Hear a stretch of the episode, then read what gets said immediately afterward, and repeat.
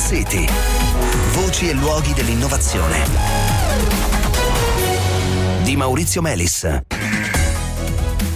Buonasera, benvenuti a Smart City che stasera va in onda da Rimini dove si sta svolgendo CHEI, la fiera della transizione ecologica. Parleremo di centrali a turbogas ma di un tipo speciale. Oggi come sapete le centrali elettriche a turbogas sono protagoniste assolute nell'offrire servizi di flessibilità indispensabili per la rete come per esempio il cosiddetto bilanciamento. Questo perché si tratta di impianti che possono essere accesi e spenti nonché anche modulati a piacimento. Questa funzione continuerà nei prossimi anni, mentre quello che potrebbe cambiare è il combustibile, che potrebbe passare da gas naturale a una miscela di gas naturale e idrogeno per infine approdare all'idrogeno puro. Questa è la visione di molte eh, società del settore. Tuttavia ci sono degli aspetti tecnologici da risolvere in questa transizione verso l'idrogeno di cui si è parlato stamattina nel corso della conferenza Combustione dell'idrogeno e transizione energetica, naturalmente a Kei che proprio oggi ha aperto i battenti e dove per Radio 24 c'era la nostra Silvia Bandelloni. Sentite.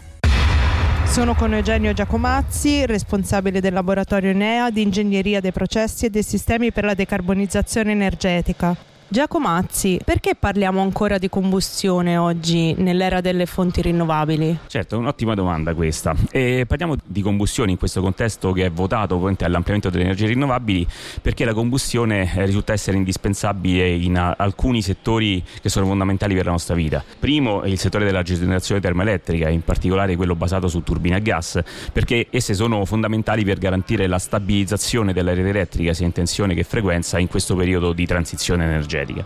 Secondo, nel settore dell'industria hard to abate, perché in alcuni processi non è possibile elettrificare, raggiungere quindi temperature elevate mediante l'elettrificazione, per cui la combustione è assolutamente indispensabile per ottenere quei target. E terzo, il trasporto sicuramente su lunga distanza, in particolare quello pesante su strada, ma anche quello navale e addirittura quello aereo, a partire dal medio raggio, ma in particolare sul lungo raggio.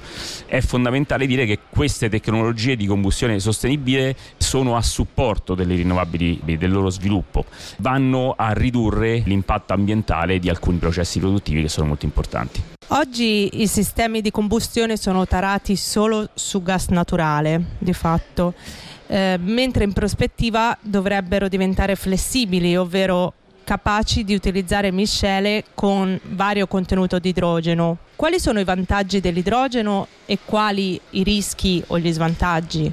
Già oggi si cominciano a bruciare certe quantità di idrogeno nelle turbine a gas in particolare anche eh, nei forni in alcune applicazioni insomma, dell'industria hard to abate. Qual è il ruolo dell'idrogeno? È quello di abbattere le emissioni di, di anidride carbonica. È molto importante però sottolineare che per poter effettuare un abbattimento consistente occorre lavorare con percentuali di idrogeno su base volumetrica molto alte. Considerate che se prendiamo una miscela mm, così sintetizzata con metano idrogeno eh, con un 80% di idrogeno volumetrico eh, l'abbattimento di CO2 è in circa del 55%, quindi è fondamentale andare a lavorare su percentuali ben più alte. Quali sono invece i problemi tecnologici che pone l'uso di miscele di idrogeno? E se ci sono possibili soluzioni quali sono? Chiaramente nelle applicazioni di combustione l'idrogeno ha diverse problematiche. La prima cosa è che il potere calorifico dell'idrogeno rispetto al gas naturale è circa un terzo su base volumetrica. Questo significa che per poter lavorare a parità di potenza abbiamo bisogno già di volumi tre volte più grandi, quindi primo bisogna lavorare sui sistemi di alimentazione che devono essere modificati. Poi ci sono proprio degli aspetti squisitamente connessi alla combustione.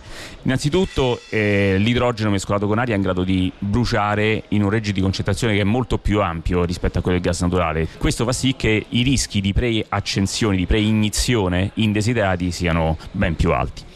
Poi eh, la velocità di propagazione della fiamma di idrogeno è ben più alta rispetto a quella del gas naturale, quindi i rischi di ritorno di fiamma aumentano. Poi l'idrogeno è una molecola estremamente piccola e quindi tende a sfuggire, per cui si richiedono dei sensori atti a individuare le fughe.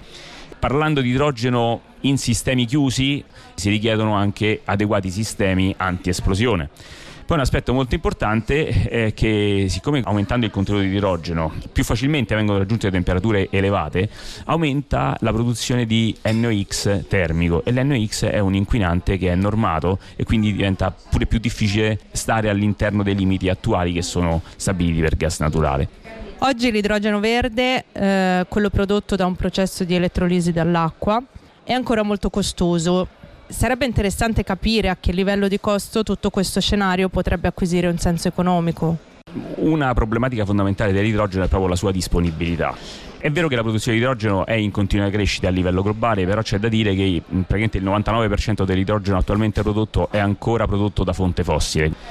E se dovessimo produrre tutto questo idrogeno per eh, via elettrolitica, avremmo bisogno di una quantità di energia elettrica enorme, addirittura superiore alla produzione annua europea. Eh, la situazione diventa ancora più critica poi se dovessimo produrla da un eccesso eh, di rinnovabili non programmabili, come si auspica, no?